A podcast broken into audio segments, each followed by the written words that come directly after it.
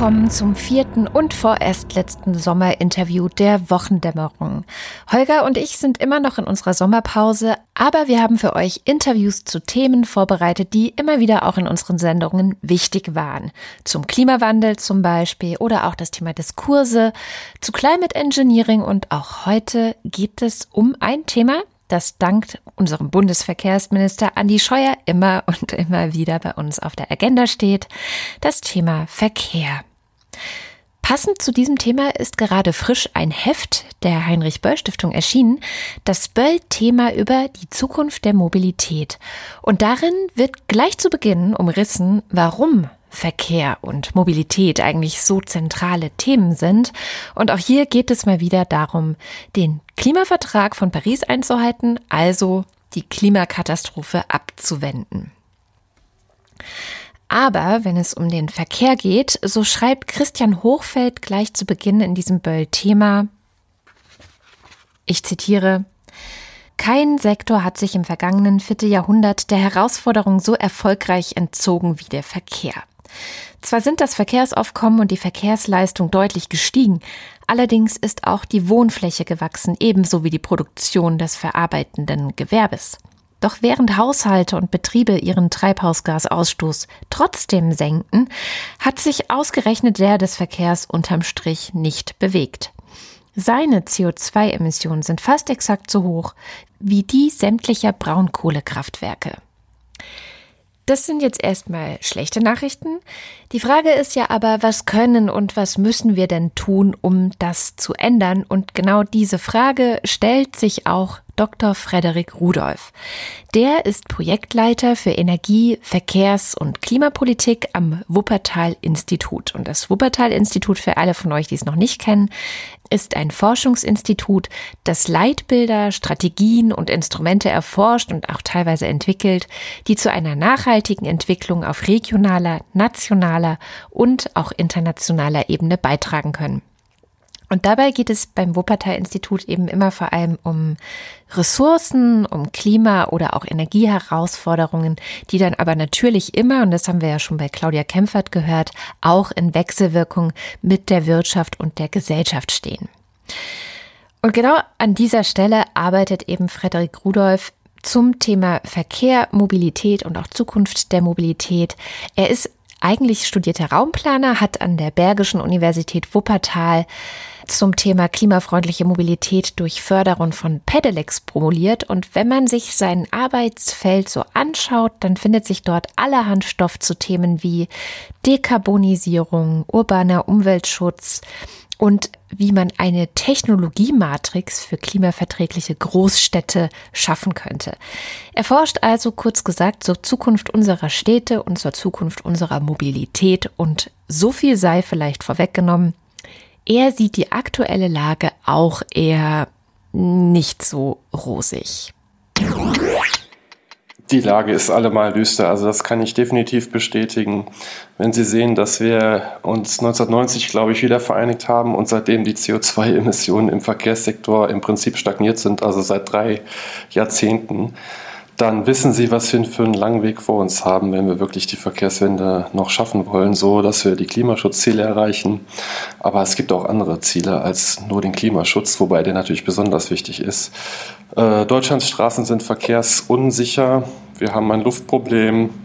Wir haben viele andere Probleme. Ich sage jetzt mal Zugang im ländlichen Raum ohne Autos ist beschränkt. Also da kann man einiges tun, da ist einiges im Argen.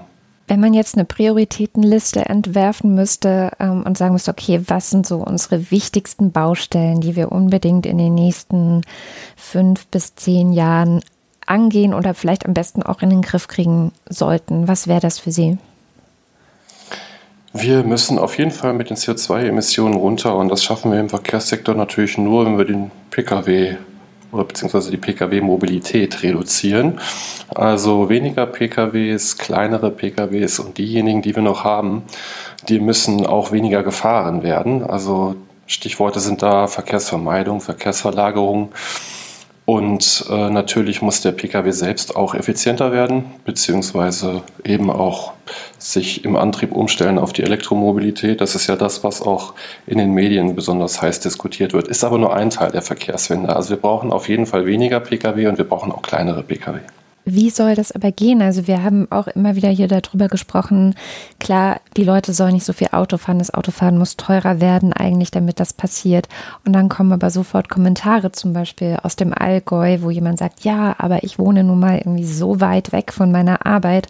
Wenn ich mit dem Auto fahre, brauche ich eine Stunde und wenn ich mit dem Zug fahre, brauche ich zwei Stunden. Was entgegnen wir diesen armen Menschen im Allgäu? Wir entgegnen ihnen, dass wir auf jeden Fall ähm, ja, das sind die Bedenkenträger, die immer kommen. Also das ist der Allgäu, ist natürlich eine ländliche Region. Also ich würde sagen, ja, stimmt, die Verkehrswende muss in der Stadt beginnen, da ist es einfacher. Da haben wir den ÖPNV als leistungsfähige Alternative. Da haben wir eben auch die Infrastruktur, Schulen, sage ich mal, Ärzte, äh, Supermärkte überall, die sind meistens dann auch fußläufig erreichbar. Äh, da ist natürlich eine Verkehrswende viel einfacher zu gestalten. Aber ich würde mal sagen, auch im Allgäu kann man sehr viel machen. Man kann möglicherweise im ländlichen Raum nicht unbedingt komplett autofrei leben. Äh, dem stimme ich zu. Aber auch im Allgäu kann man sicherlich Fahrrad fahren oder wenn es bergig ist, eben das Pedelec nutzen. Es gibt auch im Allgäu Regionalbahnen, ja, die manchmal nur im Stundentakt fahren, wo man vielleicht den Takt erhöhen könnte auf eine 20-Minuten-Taktung. Äh, es gibt schon immer Sharing Mobility. Früher hat man das Mitfahrgelegenheiten genannt.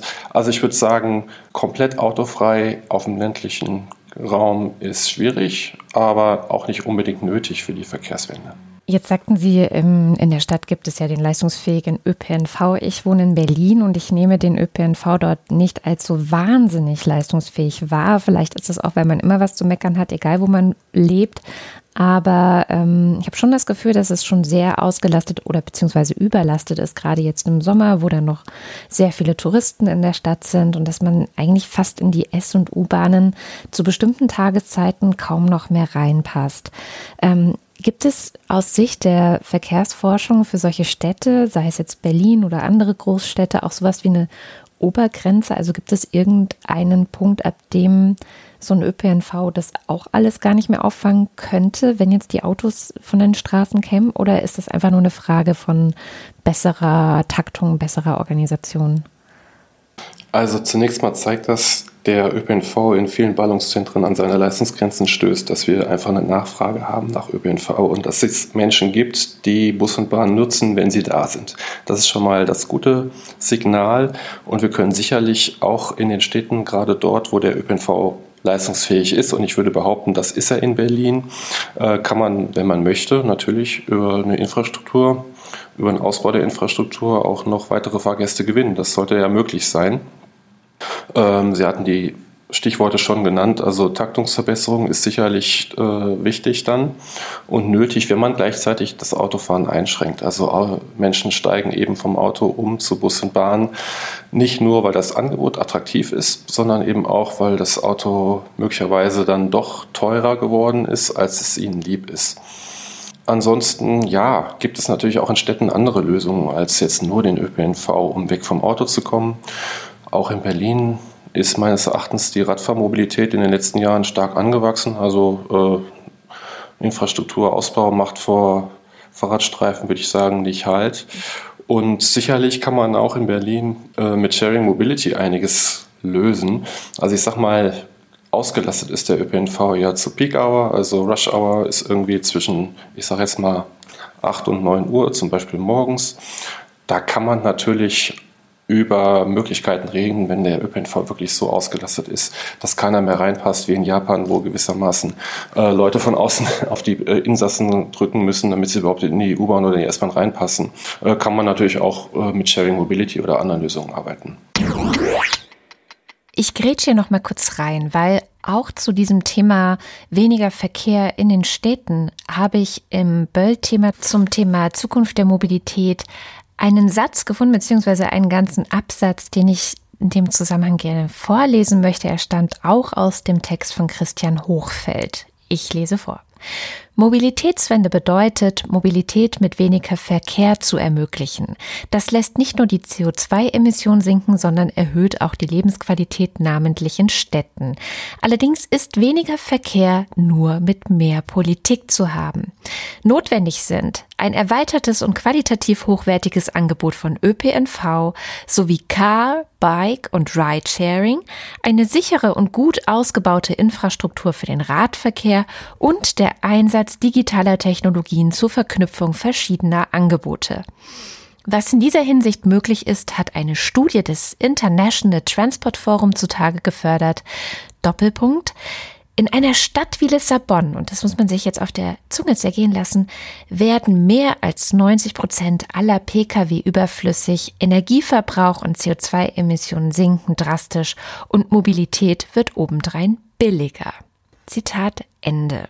Und damit zurück zum Gespräch mit Frederik Rudolf. Jetzt haben Sie schon ein wahnsinniges Stichwort genannt, das Fahrrad. Also auch das ist bei uns in Berlin so ein ja, äh, Thema, das immer wieder die Gemüter erhitzt. Also wirklich alle, sei es jetzt die Fahrradfahrer selber, die frustriert sind, weil sie das Gefühl haben, sie sind eigentlich in permanenter Lebensgefahr in der Stadt oder sei es die Autofahrer, die genervt sind, weil die Fahrradfahrer mhm. ähm, ihren äh, ungestörten Fluss durch die Stadt stören. Wie, wie geht man denn sowas an? Also Gibt es da Vorbilder, wo man sagen könnte, also diese Städte haben das wunderbar gelöst, da sind Fahrräder eigentlich total willkommen und man kann als Fahrradfahrer super durch die Stadt fahren, aber auch die Autofahrer haben irgendwie ein Stück weit ihre Ruhe? Ach, ich finde, das ist eine Haltungssache und diese Haltungssache fängt in den Köpfen an sicherlich. Fahrradfahrer fühlen sich manchmal eingeschränkt in ihrem ähm, Radius, weil die Autofahrer so schnell sind und ungefähr die Autofahrer fühlen sich eingeschränkt von Radfahrern, weil die sich nicht unbedingt an die Verkehrsregeln halten. Ich glaube, wenn es eine kritische Masse an Rad äh, Fahrradfahrern gibt, dann gibt es auch ein besseres Zusammenleben, sage ich mal. Also wenn zum Beispiel hat man festgestellt, dass wenn Fahrradfahrer auf den Spuren von Autos fahren, also sozusagen sich das Auto und das Fahrrad eine Spur teilen müssen, das ist in vielen Städten der Fall dann äh, wird viel mehr aufeinander Acht gegeben. Also im Verkehr ist es ja häufig so, dass man irgendwie sich schnell mal über den anderen oder die andere aufregt, aber im Kaufhaus hält man sich gegenseitig die Tür auf und ist ganz freundlich zueinander. Das ist ein komisches psychologisches Problem, mhm. äh, existiert aber und ich glaube, das lässt sich dadurch lösen, dass man mehr Radfahrer auf den Straßen hat, also quasi sie keine Minderheit mehr darstellen und wenn sie sich eben die Spuren teilen müssen, äh, die Radfahrer und die Autofahrer, weil dann nimmt man gegenseitig aufeinander Acht und dann ist es auch auf einmal gar nicht mehr so schlimm, alles, was die anderen so machen. Ja. Wobei, also jetzt als Fahrradfahrerin gesprochen, ich habe schon manchmal das Gefühl, dass so dieses Wir teilen uns eine Spur ähm, dass mich das in Gefahr bringt. Also wenn es jetzt nur das knappe Überholen ist oder äh, es gibt sehr viele LKWs auch, die durch die Stadt fahren, da wird es dann manchmal ganz schön eng. Ich habe eigentlich eher, fühle ich mich sicherer, wenn ich meine eigene Spur habe, also meinen Fahrradweg zum Beispiel, ja, und da gar keine ja. Autos unterwegs sind. Ähm, ja. Die, die, Konsequenz von geteilten Spuren ist Tempo 30 und zwar ein Tempo 30, was eingehalten wird, ah. selbstverständlich. ähm, ist übrigens in den meisten Städten auch schon umgesetzt. In den meisten Städten, also ich sag mal 70 Prozent aller Straßen sind inzwischen Tempo 30 geregelt. Um jetzt mal eine Hausnummer zu nennen, ist natürlich unterschiedlich von Stadt zu Stadt. Mhm. Äh, aber der Punkt ist, äh, Tempo 30 führt dazu, dass man sich eben als Radfahrer nicht mehr so unsicher fühlen muss und auch faktisch nicht mehr unsicher ist. Äh, weil die Geschwindigkeiten eben aneinander angeglichen werden, weil die Kreuzungssituationen nicht mehr so gefährlich erscheinen, die Überholvergänge etc. Überholvergänge sind möglicherweise auch gar nicht mehr nötig, ja. Äh, weil ja heutzutage das Pedelec auch schon fast 30 fährt. Und das muss dann aber auch umgesetzt werden. Ne? Also das Problem ist, glaube ich, ein Umsetzungsproblem in vielen Städten, dass nicht darauf geachtet wird, dass die Straßen auch tatsächlich nur mit Tempo 30 befahren werden. Auf den Hauptstraßen muss man dann mal schauen. Ich bin der Meinung, dass man auch viele Hauptstraßen Tempo begrenzen kann auf 30. Ich glaube nicht, dass das den Verkehrsfluss stört. Ich kann mir sogar vorstellen, dass es sich im Einzelfall dann sogar besser fließen lässt, äh, je nach Kreuzungssituation und äh, Stärke der Kfz auf den jeweiligen Straßenabschnitten. Äh, aber auf den Hauptstraßen kann ich mir auch andere Lösungen vorstellen, also beispielsweise eben separate Radwege, das will ich ja gar nicht ausschließen. Mhm. sondern ähm, da muss man dann eben im Einzelfall schauen, die Verkehrspläne in den jeweiligen Städten. Und ich glaube, dass Tempo 30, was auch tatsächlich eingehalten wird, eine wichtige Lösungsmöglichkeit ist. Haben Sie da Erfahrung, ob das dann auch Leute abschreckt und Sie sagen, wenn ich eh nur 30 fahren kann durch die Stadt, dann nehme ich gleich das Fahrrad oder den Bus? Wäre das noch so ein Nebeneffekt vielleicht? Naja, also abschrecken würde ich jetzt sagen. Zur Abschreckungsmaßnahme ist das nicht geeignet. Aber ich kann mir schon vorstellen, dass es Menschen gibt, die sagen, ich fühle mich sicherer auf dem Rad und fahre jetzt auch tatsächlich mit dem Rad. Das ist in Bremen der Fall, wo sehr viele Gebiete einfach komplett geschwindigkeitsreduziert sind und Bremen eben einen sehr hohen Fahrradanteil auch hat. Äh, nur um mal ein Beispiel zu nennen. Nehmen Sie Kinder. Kinder ab zwölf Jahren, die können eben auch bei Tempo 30 auf der Straße fahren. Also ich als Papi würde sagen, wenn ich wüsste, dass es in einem bestimmten Gebiet tatsächlich eingehalten wird, das Tempo 30, äh, dann würde ich meinen Sohn oder meine Tochter so, ich sag mal, ab dem Alter von zwölf Jahren auch alleine mit dem Fahrrad auf der Straße fahren lassen. Also dieser Verkehrssicherheitseffekt, der ist ganz enorm. Mhm. Und ich kann mir schon vorstellen, dass es viele Menschen gibt, die sagen, ach, wieso nicht, jetzt fahre ich mal drei Kilometer mit dem Fahrrad, ist doch schönes Wetter. Selbst eingefleischte Autofahrer. Ja. Wie, wie ist es denn, weil das sind ja alles schöne Visionen, mehr ÖPNV, mehr Elektromobilität, äh, mehr Fahrrad in den Städten, geringeres Tempo. Mhm. Das, wer, warum haben wir das nicht? Das Wer stellt das sich da eigentlich Frage. quer? So wie Sie das gerade dargestellt haben, ist es doch schon mal eine schöne Zukunftsvision, die wir da gemalt haben. Es ist leise, es ist ruhig, es ist langsam. Das, die, die Stadt ist ja auch eine lebenswerte. Man will sich ja aufhalten im öffentlichen Raum. Äh, es ist weniger Luftverschmutzung. Also all das, was wir gerade beschreiben, ist ja eine tolle Zukunftsvision. Und ich finde, wir sollten auf diese Zukunftsvision hinarbeiten. Und wir sollten den Politikerinnen und Politikern klar machen, dass das wirklich was Tolles ist. Und ich glaube, dass die Menschen äh, in den Städten und auch auf dem Land schon viel weiter sind, dass sie sich das vorstellen können und dass sie das wollen. Darauf lässt sich zumindest aufbauen. Jetzt sagen Sie natürlich, ja, aber das ist die Realität, ist nicht so. Die Realität sieht anders aus. In der Realität fahren die Leute keine 30 und hupen, wenn man zu langsam fährt, also wenn man gewissermaßen unterhalb der vorgegebenen Geschwindigkeit fährt und lassen sich das Auto nicht wegnehmen etc. Ähm, äh, die hupen ja teilweise schon, wenn ich genau die ähm, Höchstgeschwindigkeit einhalte. Da sehen Sie mal, geltendes Recht ist ja, sollte ja eigentlich umgesetzt werden. Ja, ähm, ja also ich glaube, das ist ein Umdenken, was zunächst mal bei den Politikern stattfinden müsste, die jetzt wirklich sich dafür bekennen müssen, dass das Auto ein Verkehrsmittel von gestern ist, dass das zumindest äh, nur noch ein Verkehrsmittel von vielen ist, was man vielleicht mal benutzen muss unter bestimmten Bedingungen, wo es sich nicht anders machen lässt, aber eben sich einzugliedern hat äh, in das Portfolio verschiedener möglicher Verkehrsmittel. Und vielleicht hat das auch was damit zu tun, dass die Automobilindustrie hier so stark ist und dass wir so viele Arbeitsplätze haben, die davon abhängen. Aber ich glaube, da den Zahn muss man den Politikern auch ziehen. Ich glaube, dass die Arbeitsplätze in der Automobilindustrie zukünftig ohnehin abwandern werden aus Deutschland. Die Frage ist, was tun wir dagegen?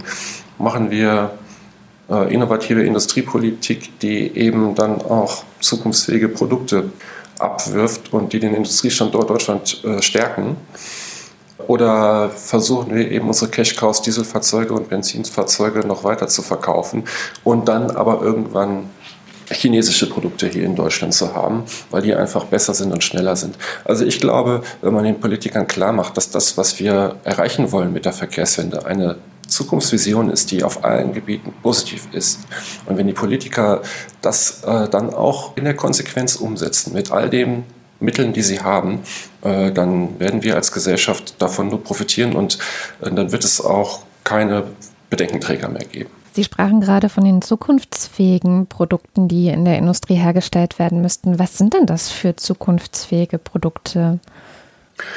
Ja, also wie eingangs erklärt, also wenn wir vom Pkw sprechen, dann sollten wir in Zukunft auf jeden Fall einen kleinen Pkw haben, weil kleine Pkw verbrauchen per se schon mal weniger Sprit, weil sie weniger wiegen.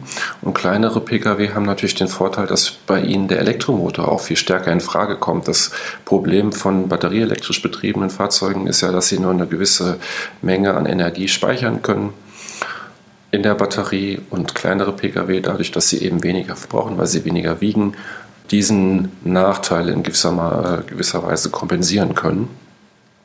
Äh, also Elektromobilität ist sicherlich auch Teil der Lösung. Ne? Also selbstverständlich auf Basis von erneuerbaren Energien. Also Elektromobilität bedeutet dann in der Konsequenz auch beschleunigter Ausbau von Wind- und Sonnenenergie hier in Deutschland und überall auf der Welt.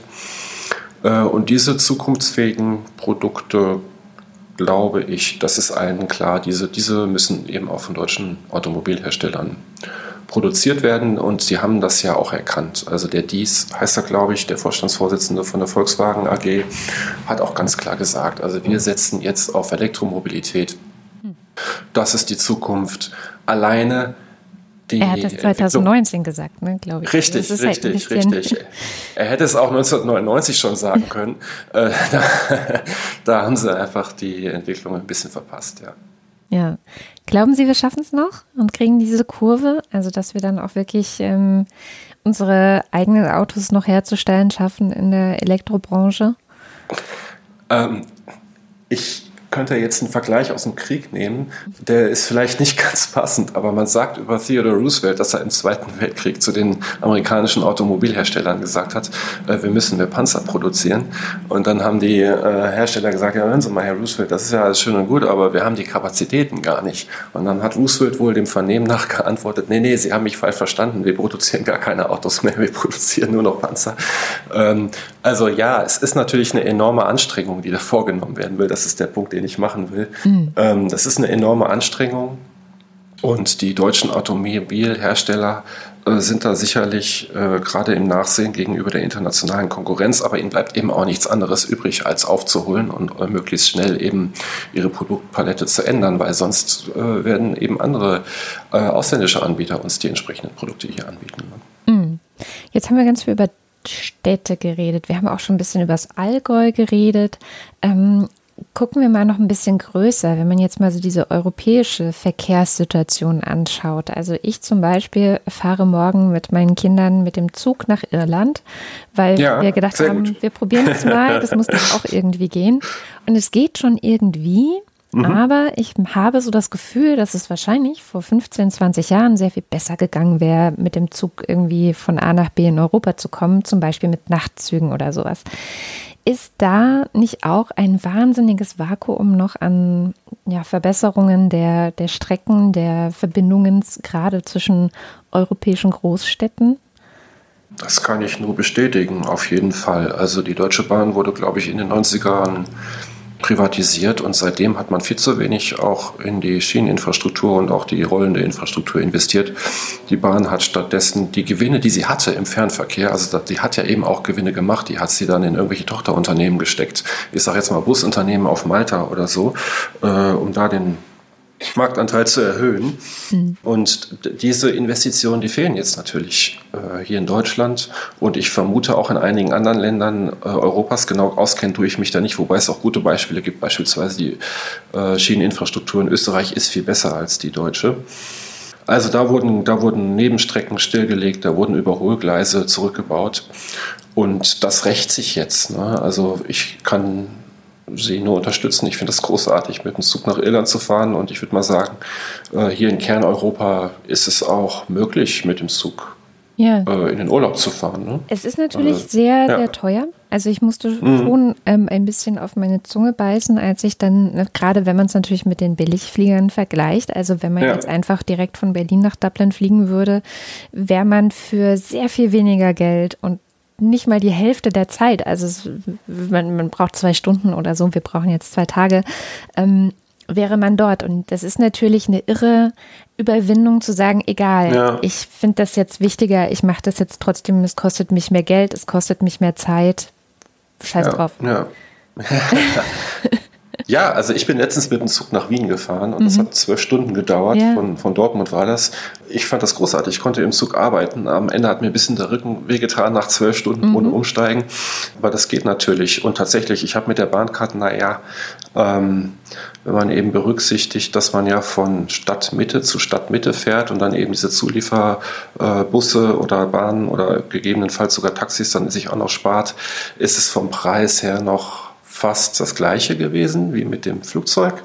Aber ja, das Flugzeug ist auch subventioniert. Ne? Also Kerosin beispielsweise ist von der Mehrwertsteuer befreit. Die Regionalflughäfen kriegen häufig äh, auch Unterstützung von den jeweiligen Gebietskörperschaften. Also da äh, ist, muss natürlich auch an der Preisschraube gedreht werden. Äh, das Fliegen muss teurer werden, das ist völlig klar. Sonst haben wir kein, kein Level Playing Field, keine, keine Konkurrenzgleichheit zwischen, zwischen der Bahn und dem Flugzeug. Mhm. Wäre auch eine Art Umverteilung denkbar in dem Bereich, wenn man sagt jetzt, also Kerosin wird nicht besteuert? Ich glaube, das sind internationale Regelungen. Kann das sein, dass Deutschland da jetzt gar nicht alleine sagen könnte, ach komm, wir besteuern Kerosin jetzt einfach mal? Das ist dann wahrscheinlich nicht so leicht. Oder wie ist das in dem Bereich? Naja, man könnte Kerosin schon besteuern. Nur das Problem ist, dass andere Länder sagen, nö, wir, besteuern Kerosin aber eben nicht. Und dann ist das Fliegen eben in anderen Ländern oder von dem einen Land zum anderen Land günstiger. Und Deutschland gewissermaßen, ja, ich weiß nicht, was da die Argumente sind, fühlt sich, könnte dann Angst bekommen, als Wirtschaftsstandort keine so große Rolle mehr zu haben, keine äh, so hohen Passagierzahlen äh, zu haben, wie sie momentan der Fall sind. Aber äh, Möglich wäre das allemal, die Kerosinsteuer hier in Deutschland einzuführen. Aber besser wäre es, wenn alle das gleichzeitig machen würden, wahrscheinlich. Klimaschutz ist natürlich immer international am allerbesten aufgestellt, das mhm. ist klar. Also sozusagen diese, dieses Konkurrenzdenken zwischen den Ländern äh, muss im Klimaschutz natürlich seine Grenzen haben. Und äh, im Übrigen gibt es das ja auch, dieses Konkurrenzdenken innerhalb von Deutschland. Also ich sage mal, Städte buhlen um die einkommensstärksten Einwohner und äh, um diejenigen Einkaufszentren, die am meisten besucht werden. Und weil diese Einkaufszentren ja am meisten besucht werden müssen, muss es da möglichst viele Parkplätze geben und die Parkplätze müssen möglichst günstig sein. Also dieses Konkurrenzdenken ist natürlich kontraproduktiv für den Klimaschutz, das ist, das ist klar. Hm. Was machen wir denn da? Also wenn das äh, sozusagen, das ist ja auch ein bisschen der, der Geist des Kapitalismus, ne? Also die Konkurrenz ist ja auch meistens irgendwie ganz produktiv und ganz gut, aber beim Klimaschutz funktioniert sie irgendwie jetzt erstmal nicht. Wie kann man das austricksen, sodass äh, ja, dass es eben doch besser und profitabler für den Geldbeutel auch wird, Klima zu schützen? Also jetzt im Flugverkehr ist die EU sicherlich ein ganz starker Akteur. Sie kann sagen, wir erhöhen jetzt die Preise, wie auch immer man das macht. Man kann das über Emissionshandel machen. Ähm, man kann das über eine Besteuerung von Flügen machen. Man kann das auch, im Übrigen kann man auch die Slots von Flughäfen beschränken. Also sozusagen die Anzahl von Starts und Landungen kann man auch regulieren, wenn man das möchte. Und die EU ist da sicherlich ein ganz starker Player, weil die natürlich äh, eine viel größere Marktmacht hat als jetzt ein kleines europäisches Land. Die kann sagen, wenn ihr zu uns kommt, äh, hier landen wollt oder wenn ihr hier abfliegen wollt, dann wird das halt ein bisschen teurer, weil einfach wir das CO2, was gleichzeitig emittiert wird, in irgendeiner Weise äh, reduzieren wollen. Und dann ist es auch ganz schwer zu argumentieren äh, von Seiten der internationalen Airlines, dass das dann irgendwie zu einem Nachfrage, zu einer Nachfrageverschiebung führt, weil die Leute irgendwie wollen sie dann ja vielleicht doch nach Europa und dann spielt der Preis am Ende dann doch keine Rolle. Also ähm, kurzum, die Politik, auch die verschiedenen Politikebenen müssen natürlich zusammenarbeiten und äh, jede Ebene hat da ihre Aufgabe zu übernehmen. Also grundsätzlich ist das schon schon möglich, auch als, ich sag mal, einzelne Politikebene eine Vorreiterrolle zu spielen und andere Gebietskörperschaften, um das mal allgemein auszusprechen, dazu zu zwingen, mitzuziehen oder dazu aufzufordern und äh, gewichtige Gründe zu haben, dass, dass andere Politikfelder äh, dann mitziehen.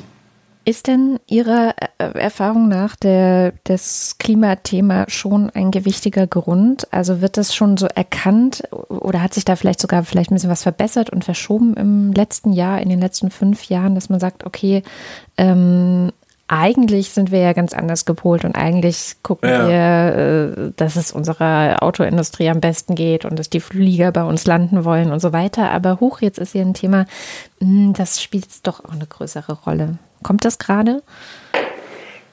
Ja, es kam ja jetzt gerade durch die Greta von Thunberg. Das war mhm. wirklich großartig, äh, dieses Mädchen, was da dieses ähm, Plane Shame praktisch ausgerufen hat, diese Flugscham.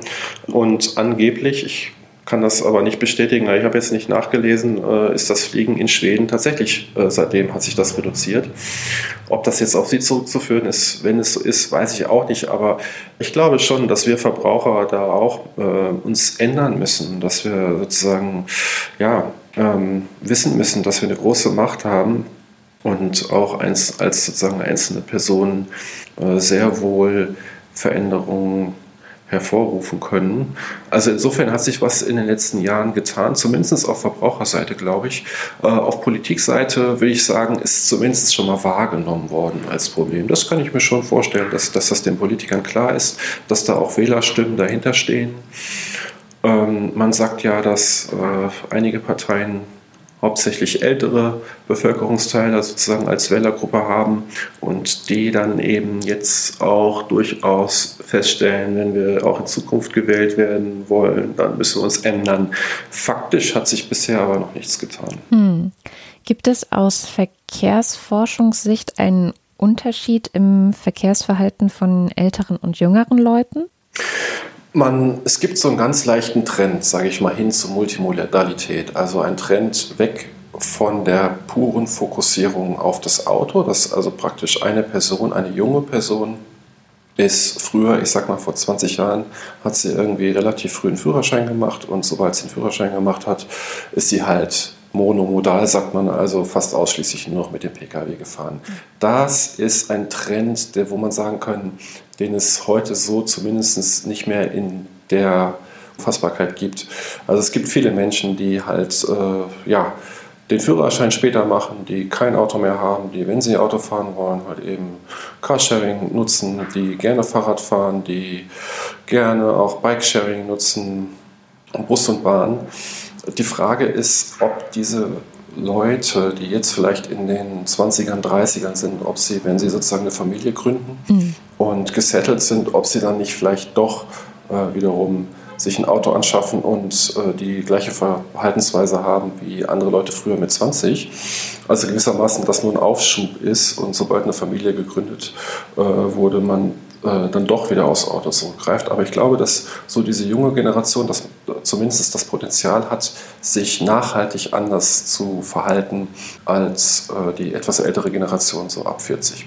Hm, was wäre denn die Alternative zum Auto? Also wenn man jetzt tatsächlich sagt, die jungen Leute gründen vielleicht eine Familie, haben dann vielleicht zwei, drei Kinder und das ist ja dann auch eine logistische Aufgabe mit Schule und Einkäufen und was weiß ich, ja. äh, irgendwelchen ähm, Kursen am Nachmittag. Was gäbe es da für Alternativen für diese jungen Leute? Was, also worüber, das ist ja eine politische Frage letztendlich, worum müsste sich die Politik dann jetzt am besten schon kümmern, dass in ein paar Jahren, falls diese Leute wirklich auch ja. äh, Nachwuchs bekommen, dass sie sagen so, ach, wir brauchen trotzdem kein Auto, weil wir haben ja Punkt, Punkt, Punkt. Was wäre das? Mhm.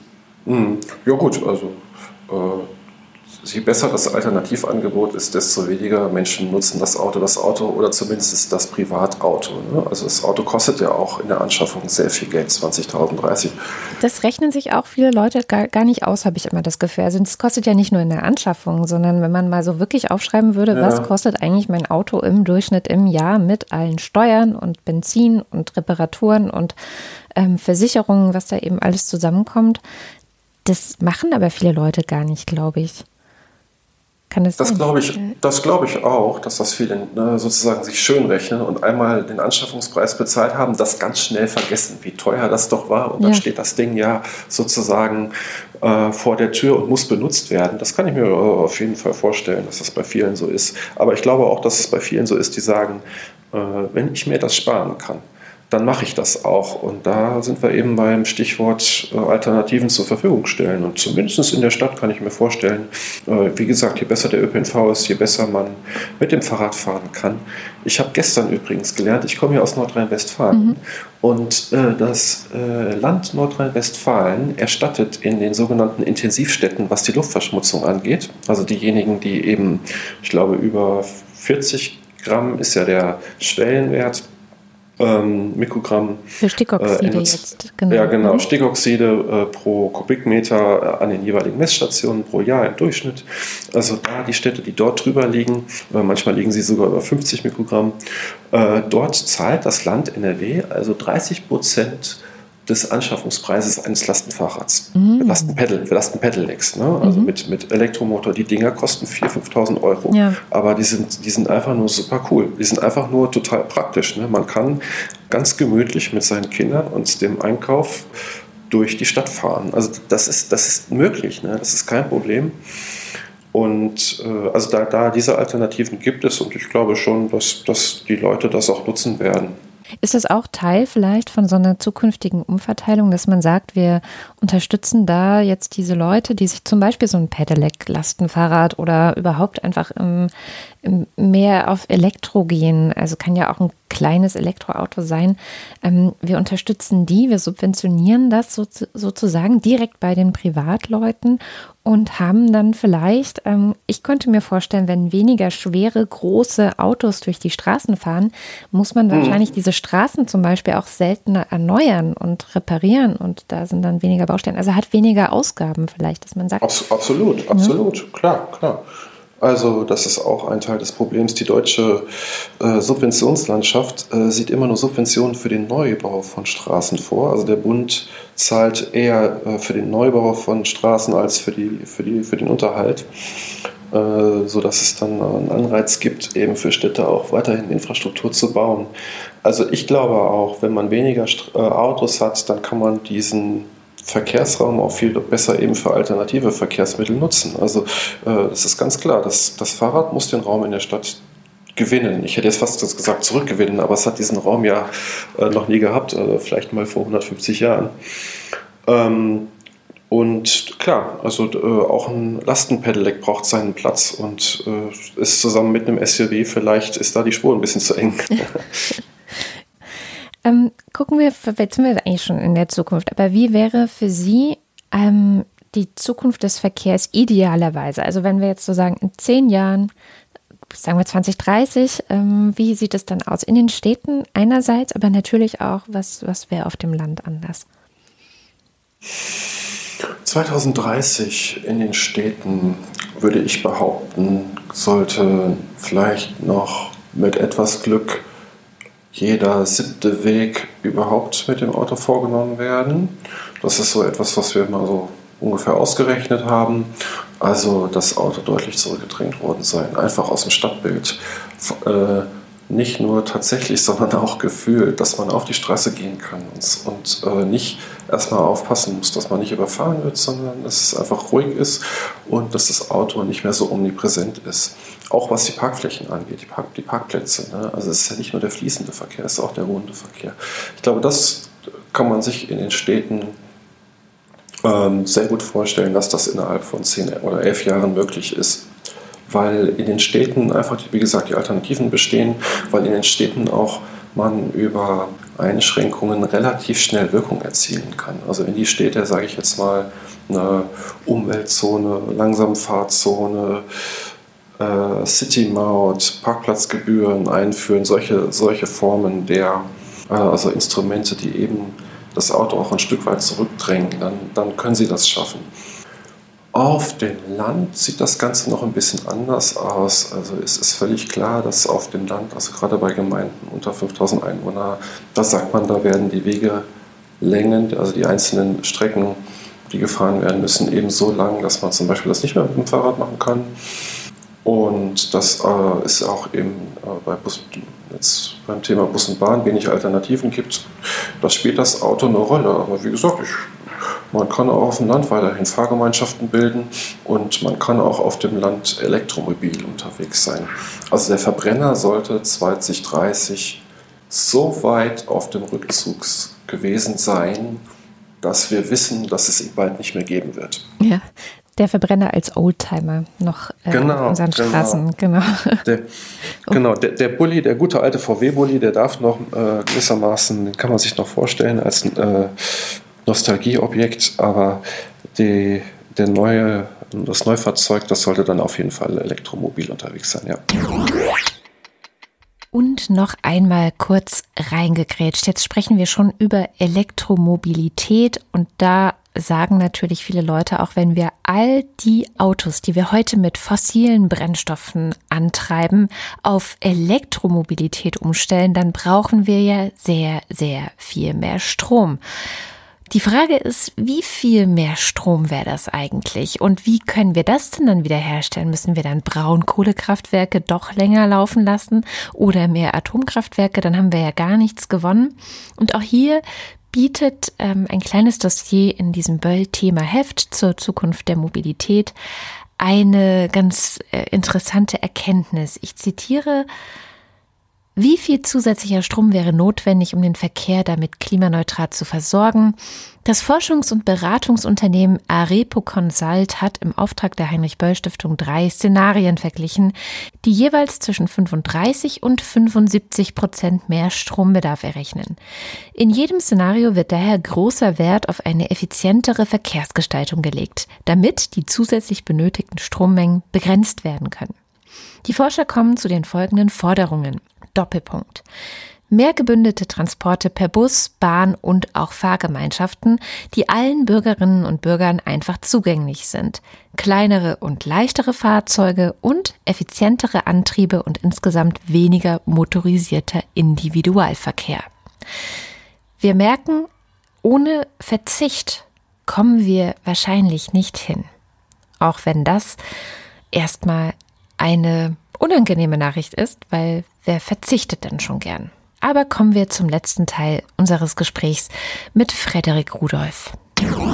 Jetzt ähm, nochmal so ein paar Schlagworte, so ein paar Aufreger-Schlagworte ähm, vielleicht auch. Sie können einfach entweder kurz Ja oder Nein sagen oder auch gerne noch ein bisschen was dazu. Was halten Sie zum Beispiel von der Verstaatlichung der Bahn? Eigentlich ist mir das egal. Also mir geht es darum, dass, die, dass, in die Infrastruktur investiert werden muss. Und ich weiß nicht, ob das der Staat machen würde. Ähm, Aber die Bahn macht es ja auch nicht so richtig, oder? Eigentlich irgendwie. Die Bahn, die Bahn, die private Bahn macht es nicht, das stimmt. Also insofern ja, gerne. Ist ein Versuch wert. äh, kostenloser ÖPNV. Auf jeden Fall. Also das ist äh, eine super Idee. Kostenlos ist ja nicht unbedingt kostenlos. Ne? Also irgendwie muss er ja bezahlt werden. Ich würde sagen, er ist dann aber fahrscheinlos, wenn er eben von einer gewissen Masse an Leuten bezahlt wird, beispielsweise alle sozialversicherungspflichtig Beschäftigten eine gewisse Umlage bezahlen müssen monatlich für den ÖPNV und dafür gewissermaßen zwangsweise äh, den ÖPNV nutzen müssen, so eine Art Zwangsflatrate. Das würde dazu führen, dass wir den ÖPNV zukunftsfähig finanzieren äh, äh, und auch neue Kundenkreise erschließen. Das finde ich großartig. Und Verbot von Inlandflügen? Ja, bin ich dabei. Nein, ich meine, Deutschland ist dicht besiedelt. Also man kann von München nach Berlin mit dem ICE fahren und äh, von Köln nach Berlin. Also solche Strecken, die kann man perfekt mit dem ICE fahren und das können wir gerne verbieten. Also die Flüge. Wunderbar. Jetzt haben wir zwar ein bisschen zu oft Verbot und Zwang gesagt, ähm, wahrscheinlich für so Leute, die eher der FDP nahestehen. Aber vielleicht ist uns das gerade auch ein bisschen egal, oder? Ähm, oder muss man da eine ach, andere Kommunikationsstrategie dann sich ausdenken? Mm, also ich war letztes Mal auf einer Podiumsdiskussion mit einem äh, FDP-Landtagsabgeordneten hier in NRW. Der war eigentlich äh, da ganz offen. Also ich, ich nehme die FDP auch als ideologiefrei wahr. Mhm. Ähm, man sollte vielleicht nicht mit dem Wort Verbot kommen, da gebe ich Ihnen recht, aber grundsätzlich, wenn man sozusagen, wenn man sagt, wenn man, also wenn man der FDP sagt, naja, wir müssen, wenn wir das Klima schützen wollen, müssen wir sozusagen an der Preisschraube drehen bei der Pkw-Mobilität und wir müssen Alternativen schaffen. Äh, wir müssen, äh, und dann kann man denen noch sagen, Sharing Mobility ist auf jeden Fall eine Möglichkeit, äh, auch für die Startups hier in Deutschland sozusagen ähm, irgendwelche Apps zu entwickeln, äh, andere, sage ich jetzt mal, Maßnahmen oder Angebote, Services, äh, sozusagen, die um den, sich um die Sharing Mobility drehen, äh, da sind die äh, FDPler auf jeden Fall dabei. Ja. Ich hoffe, das war, war jetzt verständlich. Also, ja. Ähm, ich glaube, ich glaube, also an der Preisschraube drehen für, das, für den Privatwagen. Das, das weiß jeder, das muss gemacht werden, sonst kann man sich, äh, kann man da nichts tun. Und äh, die Alternative ist, etwas zu verbieten. Also ich kann beispielsweise verbieten, dass ein, Auto in die Stadt reinfährt oder ich kann es besonders teuer machen. De facto ist es das Gleiche. Und äh, vielleicht muss man da einfach mal mit denen über die Instrumente diskutieren, die man zur Verfügung hat. Mhm. Letzte Frage, ähm, weil das auch immer wieder ein großes, großes Thema ist, wenn wir solche Sachen besprechen, Klimaverkehr, individuelle Veränderungen. Ähm, es gibt sehr viele Leute, die dann sagen, naja, solange die Politik nichts tut, nützt es doch auch gar nichts, wenn ich als Einzelperson jetzt irgendwas verändere oder was tue. Was entgegnen wir diesen Leuten? Stimmt das denn? Es fühlt sich so an, aber das stimmt natürlich nicht. Also ich meine, wir alle gehen wählen und die Summe aller Wählerstimmen ergibt eben eine Mehrheit und eine Minderheit äh, und eine Regierung und eine Opposition beispielsweise. Äh, es gibt viele Vegetarier in Deutschland, ich weiß nicht wie viel Prozent, aber äh, die bewirken natürlich was in der Fleischnachfrage und so ist es im Verkehr eben auch. Also das Argument zählt nicht. Okay. Lieber Frederik Rudolf, vielen herzlichen Dank ja. für dieses schöne Gespräch über Verkehr. Ich hoffe, dass wir einfach weiterhin so optimistisch bleiben können und die Zukunft, wie wir sie gerade 2030 gemalt haben, kommt. Das hoffe ich auch. Ich danke auch für das Gespräch. Das war Frederik Rudolf vom Wuppertal-Institut. Und weitere Infos und ein paar Hintergründe packe ich euch wie immer auf unsere Webseite auf wochendämmerung.de. Wir freuen uns natürlich auch, wenn ihr rege mit uns dort diskutiert. Weil dies immer noch ein Sommerinterview ist, gibt es auch heute am Ende der Sendung nicht das Vorlesen der Namen unserer Unterstützerinnen und Unterstützer. Das dann wieder in alter Frische in der kommenden Woche, wo Holger und ich zum ersten Mal nach unserer Sommerpause dann wieder eine gemeinsame Sendung mit einem Rückblick auf die vergangene Woche aufnehmen. Falls ihr euch jetzt nach dieser Sendung auch für das Böll-Thema Wohin soll die Reise gehen über die Zukunft der Mobilität interessiert, das gibt es kostenlos bei der Heinrich Böll Stiftung. Einen Link dahin packe ich euch natürlich auch in die Show Notes. Ich bin Katrin Rönecke. Wir hören uns nächste Woche wieder. Vielen Dank fürs Zuhören und eure Geduld mit uns und dass wir ein bisschen Sommerpause gemacht haben. Wir wissen, es ist wahnsinnig viel passiert in dieser Zeit und wir freuen uns darauf, nächste Woche genau all das wieder zu kommentieren. Bis dahin.